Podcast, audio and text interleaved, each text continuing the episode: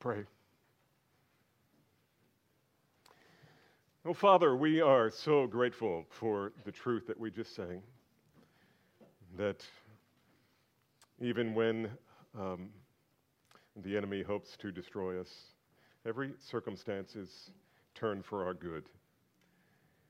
And we praise you and we give you thanks joyfully for the good work that you're doing in our hearts and how you're changing us. Only you can do what needs to be done in us. And we ask you, Father, no matter what the cost, do it for your glory and for our great and eternal joy. And Father, we praise you for texts like this that just speak to the reality of life and the reality of our hearts and the reality of, of our privilege.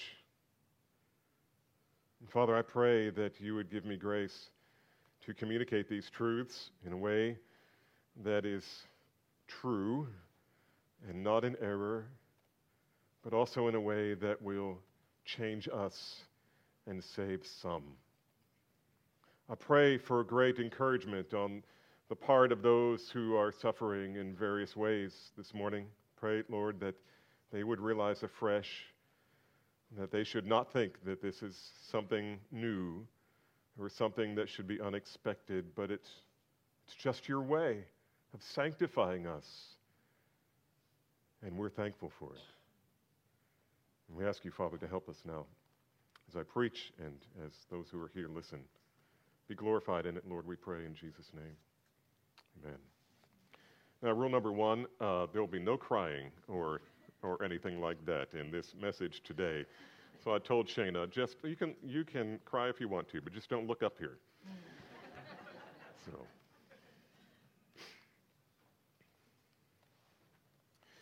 In the darkest nights of the soul, God upholds his people with his powerful grace. I realize that for some of you, this message may be an unexpected departure for, Uh, from the book of Romans. I was supposed to start Romans 7 this week and, and will not. We'll, we'll get around to that, Lord willing. But when I considered how my recent illness may affect this church, I I decided that the best way that I can shepherd the church, my family, and my own soul, I decided the best way to do it would be to offer a message on how Christians should think about and respond to personal suffering. How does God want us to think and respond to personal suffering? Now, I'm, I'm speaking to people who love Jesus. If you don't love Jesus, hang on till the end. I got a message for you as well.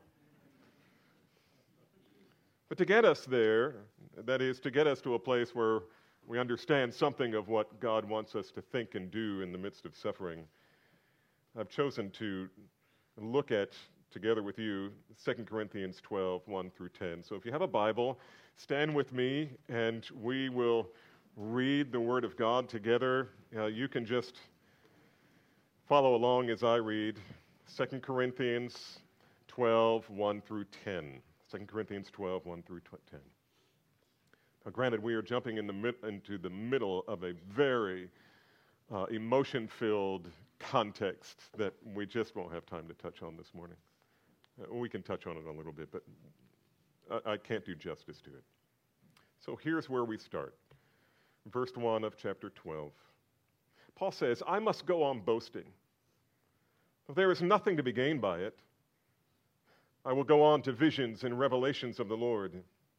I know a man in Christ who 14 years ago was caught up to the third heaven. Whether in the body or out of the body, I do not know. God knows. And I know that this man was caught up into paradise, whether in the body or out of the body. I don't know. God knows. And he heard things that cannot be told, which man may not utter. On behalf of this man, I will boast. But on my own behalf, I will not boast except in my weaknesses. No, if I should wish to boast, I, I would not be a fool, for I would be speaking the truth, but I refrain from it, so that no one may think more of me than he sees in me or hears from me. So to keep to keep me from becoming conceited, because of the surpassing greatness of the revelations, a thorn was given to me in the flesh, a messenger of Satan to harass me, to keep me from becoming conceited. Three times. Three times I pleaded with the Lord about this, that it should leave me. But he said to me, My grace is sufficient for you, for my power is made perfect in weakness. Therefore, I will boast all the more gladly of my weaknesses, so that the power of Christ may rest upon me. For the sake of Christ, then, I, con- I am content with weakness and insults and hardships and persecutions and calamities. For when I am weak, I am strong. He who has ears to hear, let him hear what the Spirit says. And you may be seated.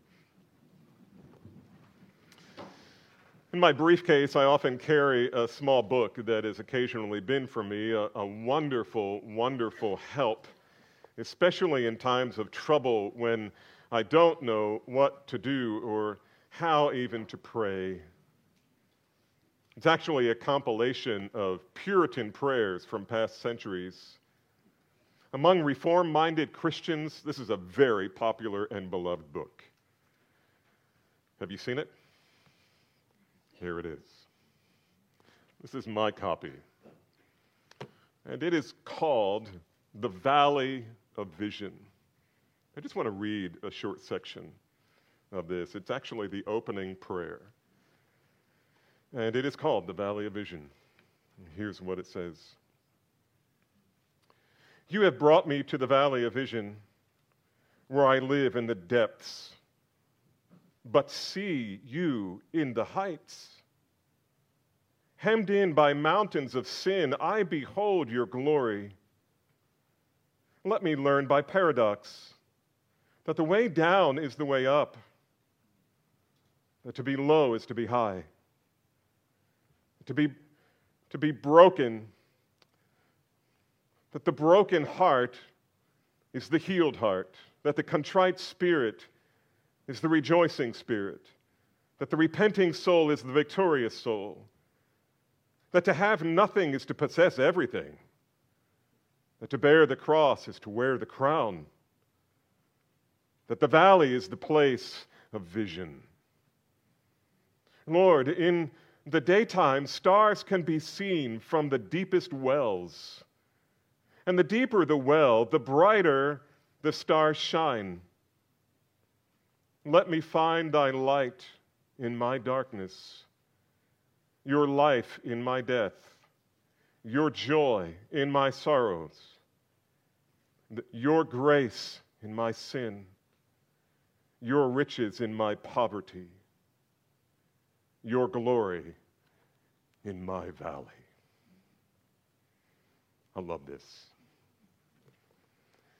It helps me to think how I should think about and pray about the difficulties of life. I think it's called the Valley of Vision because as these dear saints suffered, some of them under the persecution of Bloody Mary and others, as they suffered in various ways, they learned that the valley of suffering offers the clearest and brightest view of the glory of Christ. You don't typically see the glory of Jesus while you're watching The Avengers or entertaining yourself in some lawful way. You are more apt to see him when you are suffering. Now, there is far more that we could say from this text. I wish we had two weeks to talk about it, but we don't. Uh, what I am going to say today, however, I think will be helpful to you and to me.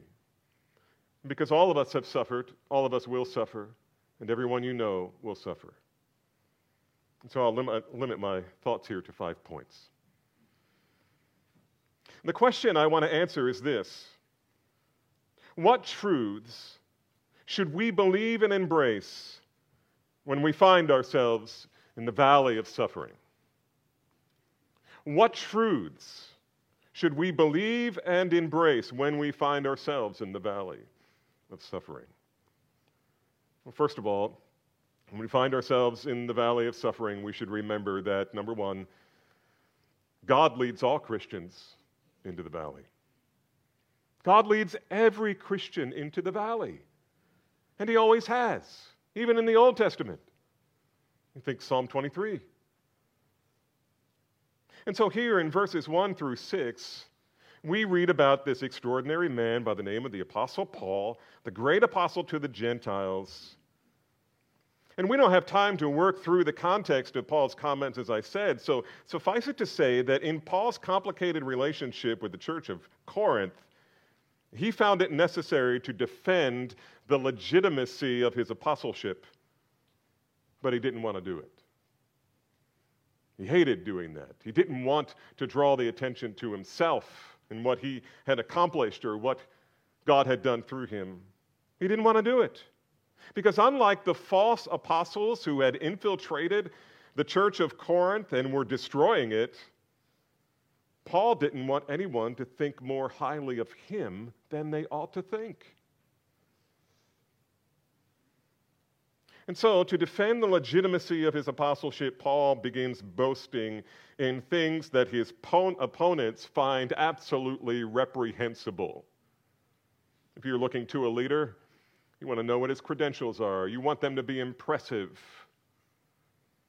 And so here, Paul starts boasting in the things that authenticate his ministry.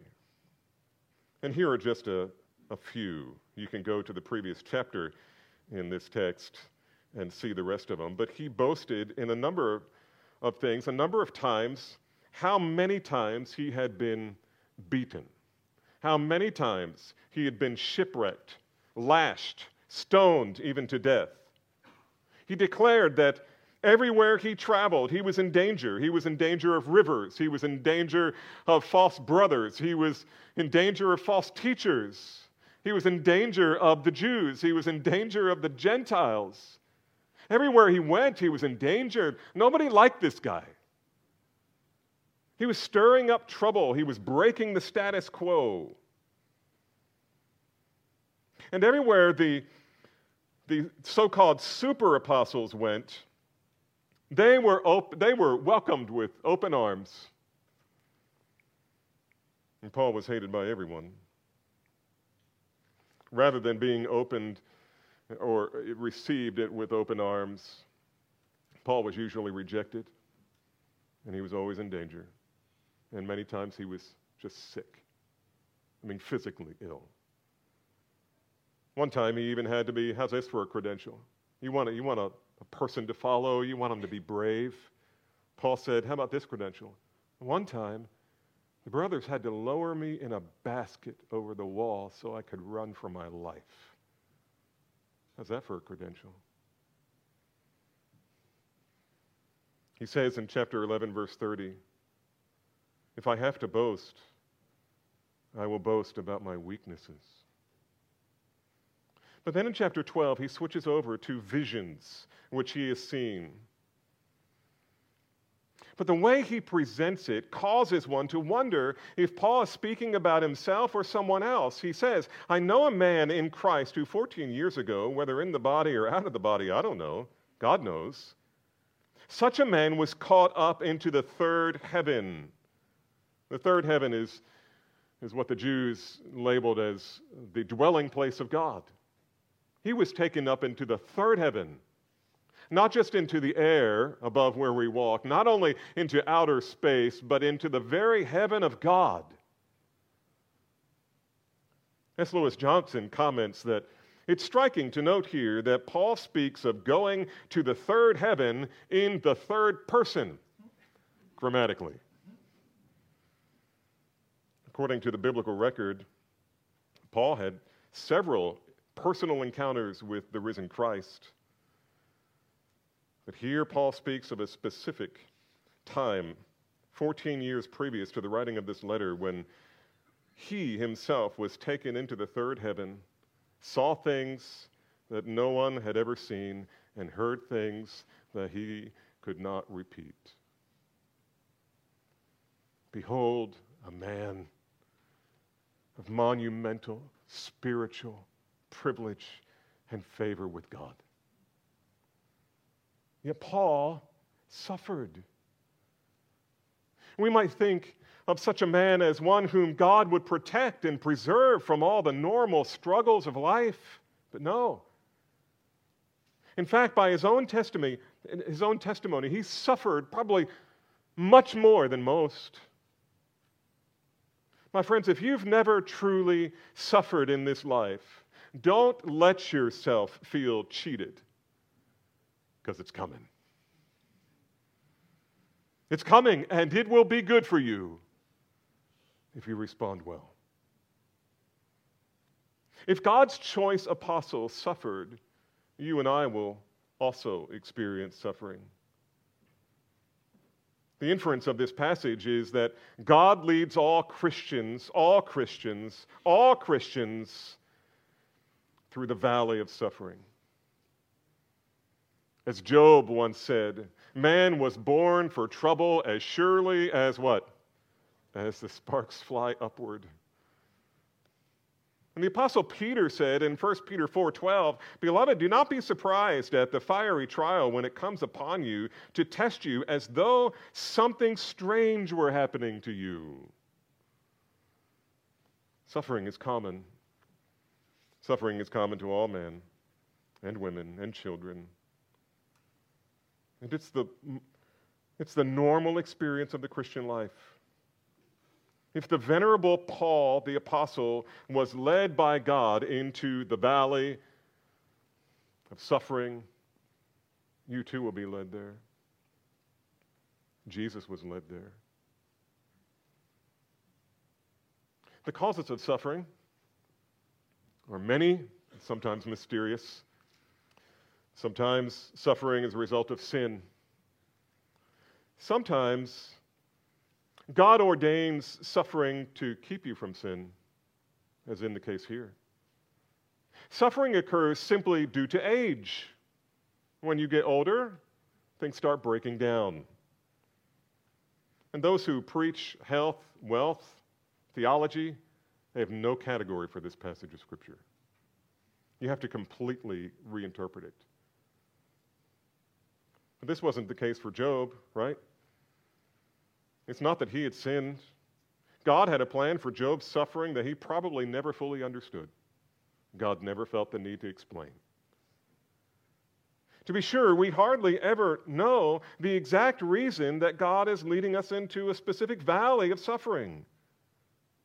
And in those moments, those days, and sometimes those years that we suffer, we are called simply to trust that His grace, gracious providence is working, as we sang a moment ago, it's working for our good.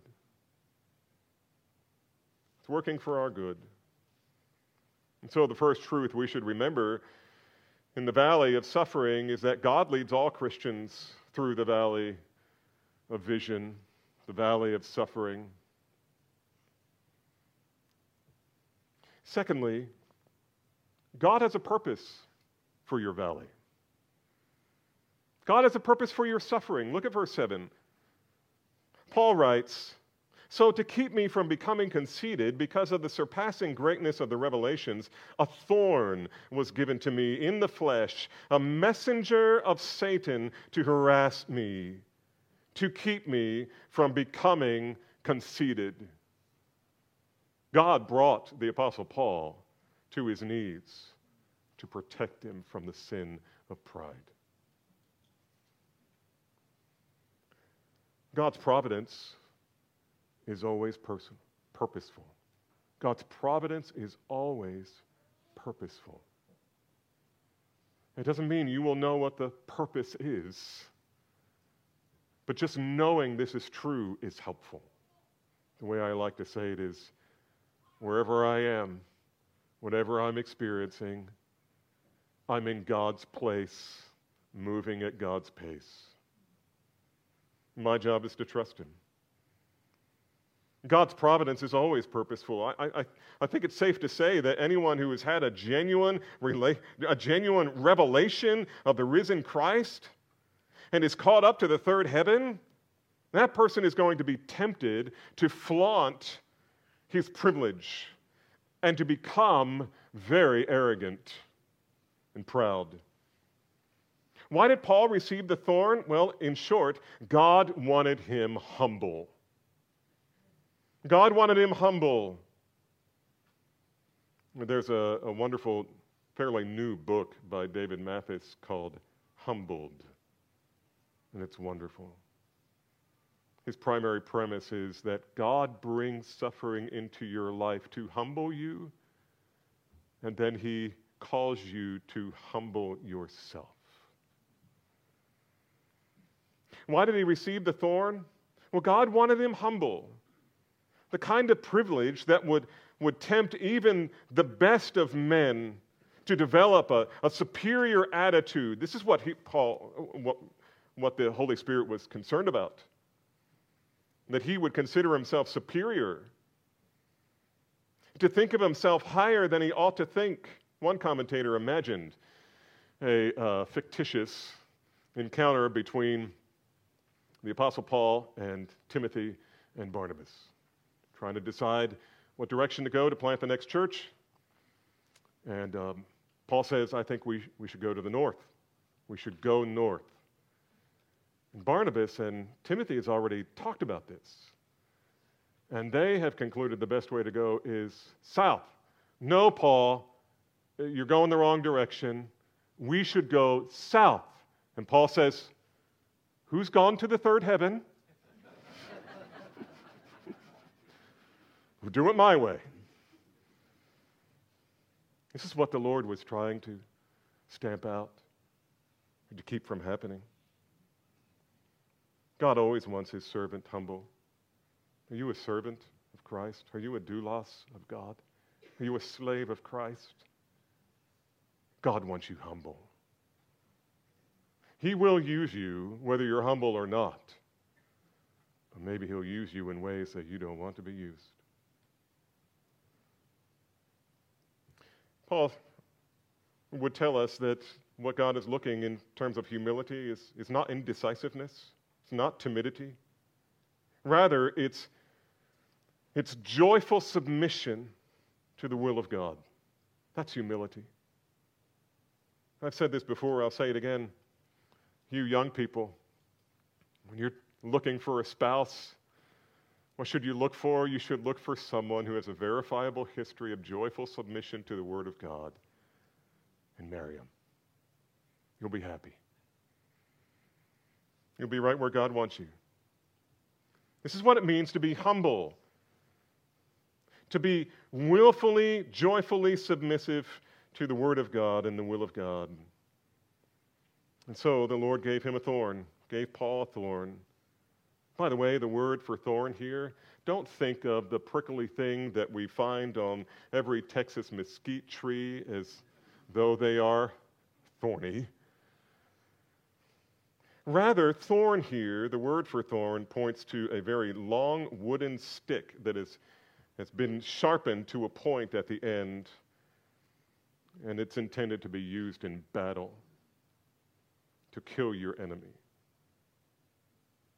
This might imply that sometimes, sometimes the kind of suffering that God appoints for us is excruciating.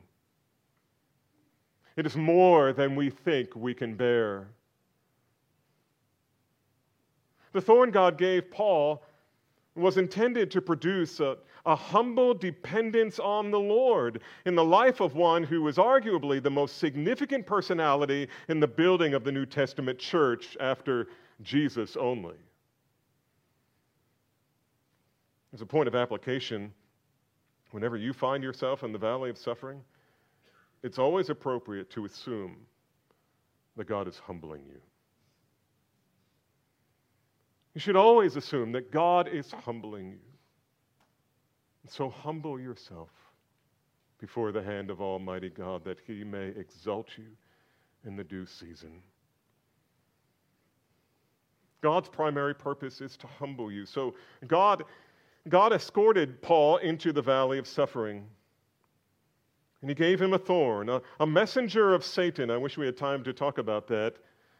I'll just say briefly that God used Satan here. He used Satan in Job's life.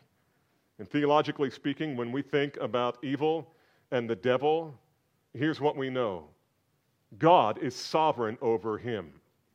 There is no such thing as the sovereignty of Satan, as some groups teach. He is merely God's lackey. He's on a leash. He can only do what God allows him to do. And it should tell us something about God's, the level of desire in the heart of God that you be humble, that your church be holy. You know what happened in the church of Corinth? There were some who were causing trouble, and the Apostle Paul says, they, were like, they are like their father, the devil, who disguises himself as an angel of light. You know what God was doing in the church of Corinth? He's purifying her. Will he use Satan to accomplish it? Yes.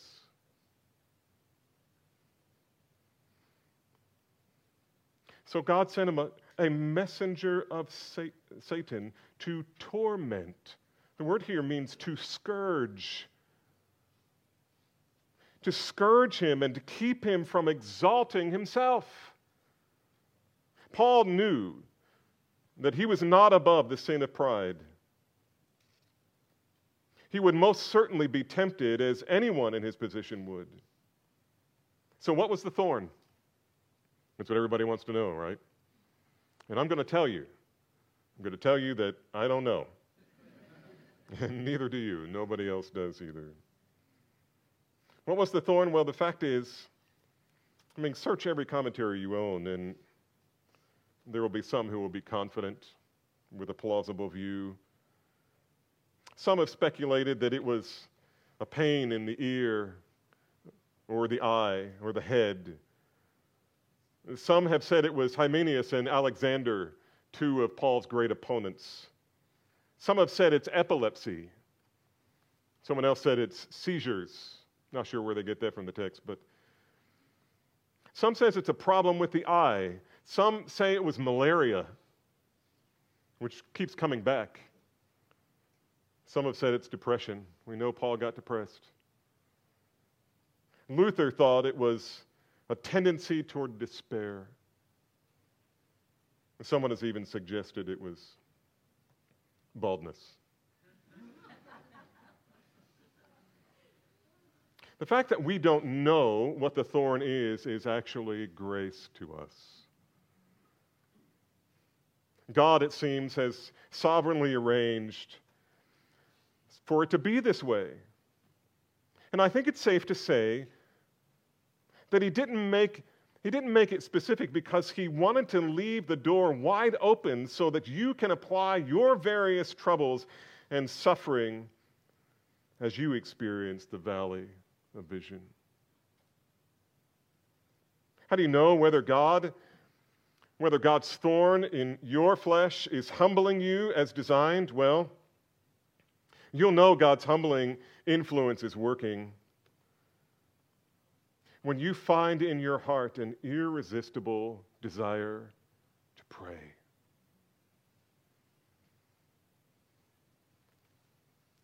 I tell you what, over the last uh, month or so, I think I've prayed more than I have in a long time.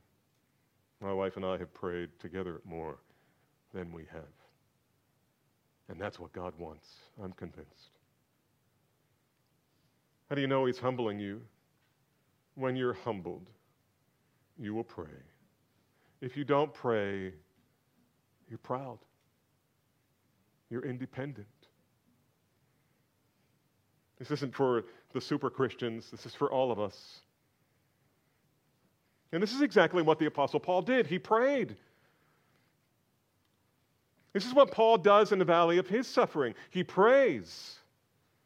And what did he pray for? Look at verse 8. He says, Concerning this, I pleaded with the Lord three times that it might leave me. I prayed, Lord, take it away, take it away, take it away. The reason I say that prayer is a sign of humility is that true prayer from the heart always it's always a tacit confession of one's need, his helplessness, his plea for intervention to do what you cannot do yourself. It's an admission that you are not sufficient. You are not enough for you. You are not enough for your circumstance. You can't resolve it, you can't fix it. You're in desperate need. And if God is humbling you, you will cry out to Him. And you will probably know what to say. And notice how Paul prayed. Notice how.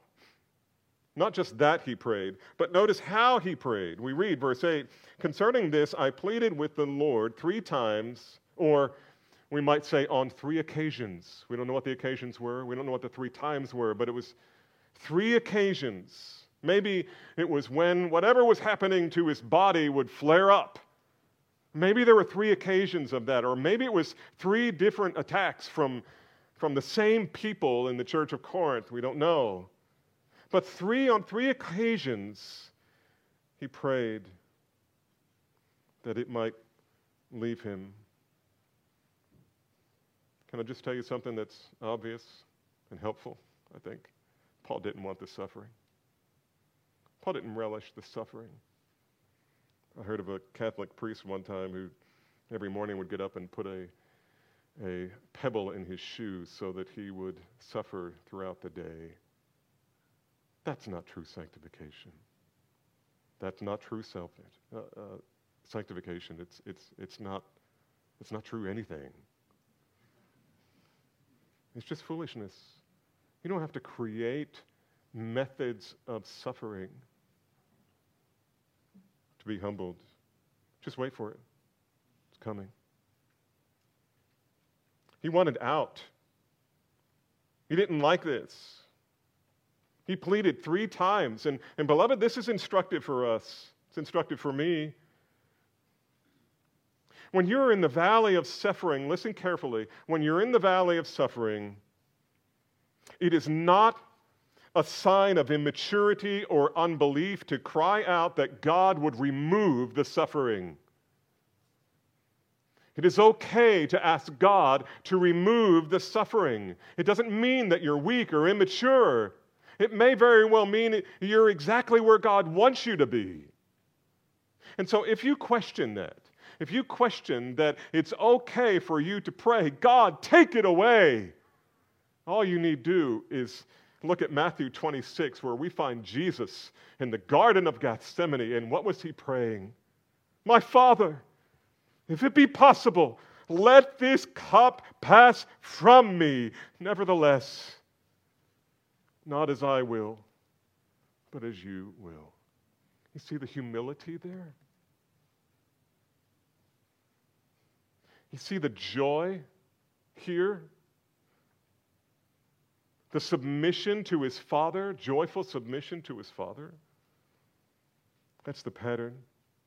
Jesus wasn't ashamed to say, Father, take it away, take it away, take it away. It's okay. It's good for you to pray like that. Just don't let that be the only thing you pray. What was Jesus saying? He was saying, God, I don't want to go down this road. Rescue me from the valley of the shadow of death. In fact, if you're still not convinced, we could turn to Hebrews chapter 5, verse 7, where we read In the days of his flesh, Jesus offered up prayers and supplications with loud cries and tears to him who was able to save him from death. And he didn't save him from death. My dear friends, hear me. It is normal, right, and good to desire to be out from out from under suffering. And that applies to all kinds of suffering. Maybe the loss of your job. Maybe the shock of giving birth to a, a precious child who has special needs. It may be when the pain in your back you discover is, is actually incurable cancer. When your spouse or your child suddenly dies. When your boyfriend breaks up with you. When your house is burned to the ground. When you become disabled in some way. When you're trapped in an awful marriage. It's good to cry out for relief. It's good. And sometimes God answers our prayers. I remember the story of, of my mother, who, um, when she became terribly ill, and she was full of cancer. And after the cancer, after the surgeries, they brought her to um, ICU. She was intubated. She could talk for a little bit, and then they intubated her, and, and then days went by, and she was declining, declining, declining, declining, declining. And there were members of this church who faithfully would come up to the hospital, and they would, two men would, would come and kneel beside the bed, and they would pray, God, be merciful. God, don't let her die. God, save her. God, bring her back to us. And be, me, me being a man of faith, in front of my mother, I was, uh, in my heart, I was saying, it's too late. it's too late. And they're saying, it's not too late. God, she's still breathing. You could, you could rescue her. And I'm thinking, there's no way. There's no way. And one day she opened her eyes. And soon after that, they took out the intubator. A little while later, she was in rehab. A little while after that, she was home. And a little while after that, she repented and trusted Christ. And for the rest of her life, she would tell me, Danny, cancer brought me to Jesus. God's providences are always purposeful. It's good to cry out to God when you suffer. It's good to lay your burden down before his feet, your broken, dependent heart at his feet. Take your fears and your concerns to him in prayer. Pour out your heart to him, the psalmist says. And then joyfully submit to his will, remembering that his providence is always purposeful and it's always for your good. And so we have learned that God leads all Christians into the valley. God has a purpose for your valley. And now, third, and this one may jolt you. So, as John Street would say, put your helmet on, tighten up your seatbelt.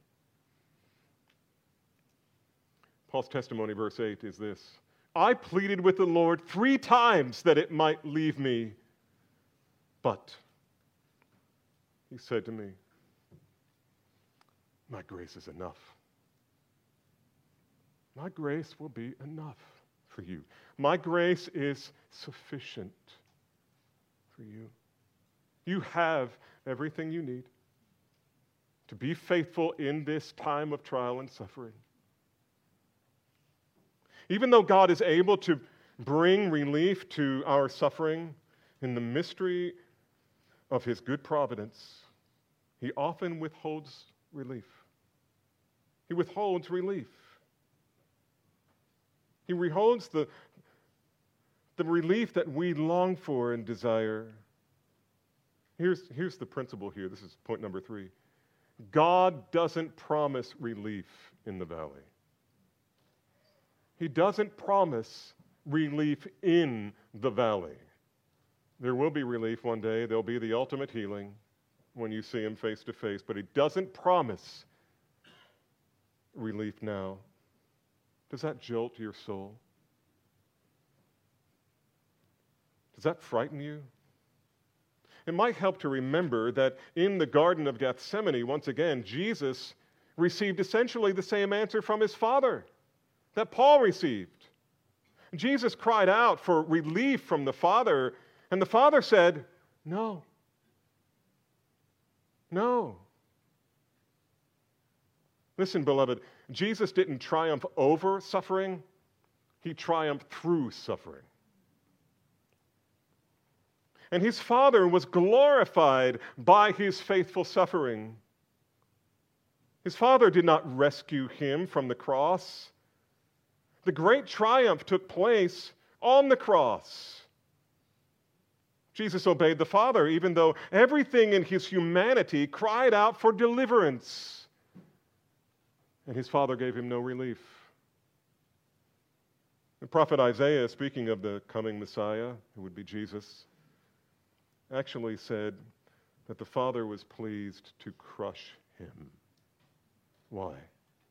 Because he had a providential purpose of salvation to achieve.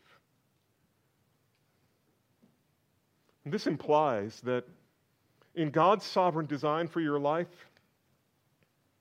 the cancer might actually end in death. Your husband may not repent and come home. Your son may embrace a lifestyle that lands him in jail or worse. The injuries of that car wreck may never heal. God doesn't promise relief from the valley of suffering, but He does promise something. He does promise the grace, the grace that, that you desperately need. He promises grace, and He supplies the grace that you need. And this brings us to point four God does promise sufficient grace in the valley. Look at verse 19. But he said to me, My grace is sufficient for you, for my power is made perfect in weakness. My power is made perfect in weakness. Now, weakness here means dependency on Christ. That's weakness. Weakness is God's established vehicle for grace, it is a means of grace. But we need to understand. We need to understand grace properly in this context if we're going to understand what Paul's teaching us. What is grace? If I were to ask you to, to give me an answer out loud, I bet I know what you would say. You would say, God's grace, grace is unmerited favor, right? It is, as Paul says in Romans, it is the free gift of God which leads to salvation. Or you might say, grace can be an acronym God's riches at Christ's expense, right? That's a good one. What is grace? Well, all of this is true. The three definitions I just gave you are biblical and true. In fact, we, we know this from Ephesians 2 8 and 9. For by grace you have been saved through faith, and that not of yourselves. It is the what? The gift of God, not of works, so that no one can boast. This is grace. Grace in that text points to the unmerited impulse in the heart of God to save sinners apart from their law keeping. And when we're talking about salvation, this definition of grace is absolutely right. It is not wrong. But in 2 Corinthians 12, Paul has a different kind of grace in mind. You say, there's a different kind of grace? Well, in the heart of God, it's all one, it's all Him. But to put a point on it, this is kind of a different kind or different segment of grace, manifestation of grace. In the passage before us, the grace that Paul alludes to is the grace that comes when the pain of suffering won't go away. It's the grace that sustains us when relief doesn't come. It's the, the grace that gives us the ability to take the next step forward when you know you can't take the next step and you do it anyway. His kind of grace is synonymous with the word power here. You see the word power?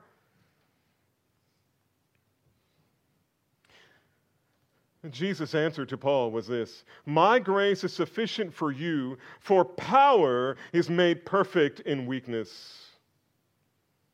And power is synonymous with the term grace.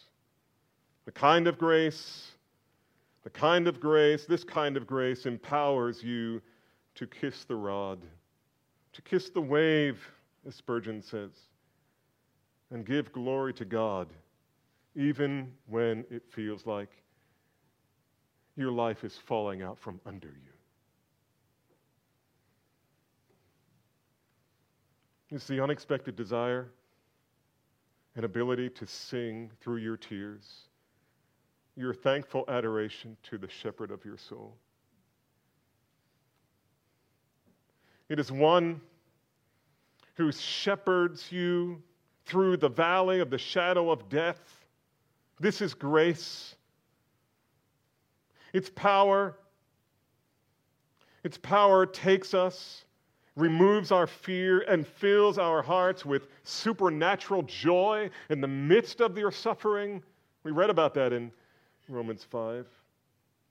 It's the kind of grace that, that welcomes any trial so long as it causes us to know Christ and fellowship with Him more than ever before. That's the grace he's talking about. It's the kind of power that enables you to say, Bless you, cancer. Bless you, broken marriage. Bless you, COVID 19. Bless you, diabetes. Bless you, lost job. Bless you, wife lost after 57 years. Bless you, heart attack. If it were not for you, I would never have known the overwhelming glory of Christ's presence, His promises, His power, His comfort, and His indescribable love. You only get that in the valley. The valley of vision. Only there do you begin to see clearly.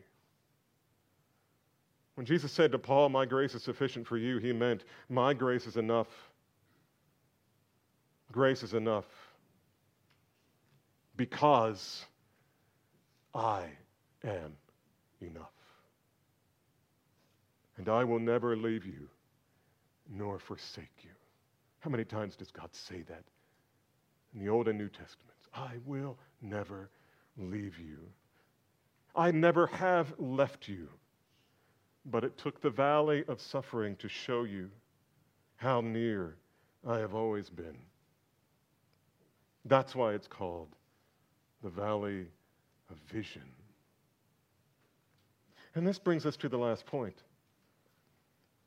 God leads every Christian through the valley. God has a purpose for every valley. God doesn't promise relief in the valley, but God does promise sufficient, sufficient grace in the valley. And finally, God contents our heart with joy in the valley. Look at verse 9. Therefore, I will boast all the more gladly, all the more gladly of my weakness, so that the power of Christ may rest or dwell upon me. I will boast in my weaknesses so that the power of Christ may rest upon me. And, and by the way, that phrase at the end of verse 9 is noteworthy. Again, as Lewis Johnson points out, that the phrase, that the power of Christ may rest upon me, could be translated, he says, that the power of Christ may tabernacle over me. It's a veiled reflection of the Old Testament when Moses would meet with God face to face in the tent of meeting as intimate friends. It's the picture of intimate fellowship between close comrades. Paul was willing to endure any amount of suffering in the valley so long as it resulted in deeper fellowship with Christ to the church in Philippi, he wrote this that I may know him and the power of his resurrection and the fellowship of his? His sufferings. And then he says, For the sake of Christ, then, I am content. I am content with weaknesses, insults, hardships, persecutions, calamities. For when I am weak, then I am strong. You see, beloved, we know something the world can never know. We know the meaning of suffering. We know the meaning of suffering. We don't know the meaning of suffering until God tells us, and He's told us. And if you are here today having thought that your hardships are meaningless, bad luck, bad karma, I have a better word for you. Every time you suffer, it is wise to believe that God Himself is humbling you so that you will come to the end of yourself and discover that the God who made you is ready to reconcile with you if you will come to Him in faith in the Lord Jesus Christ. He will save you. I plead with you, come to Him today. Today is the, salva- the day of salvation. Now is the time. Don't put it off.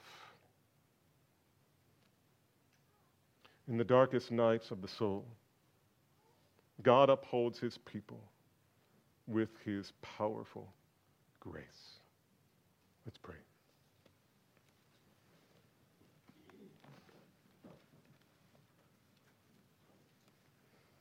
Lord, I confess that these are things that we strive for and never fully achieve. But you have been faithful to give us a taste of your goodness in unhappy providences. Thank you, Father, for revealing these things to us. We are unworthy of such gifts, such truth. They are, they serve as the ballast in our ship that keeps our little bark upright when the storms come. And even in the midst of the storm, O oh Lord, you often stand up in the boat, as it were, as you did with your disciples, and cry out, Shalom, peace, be still.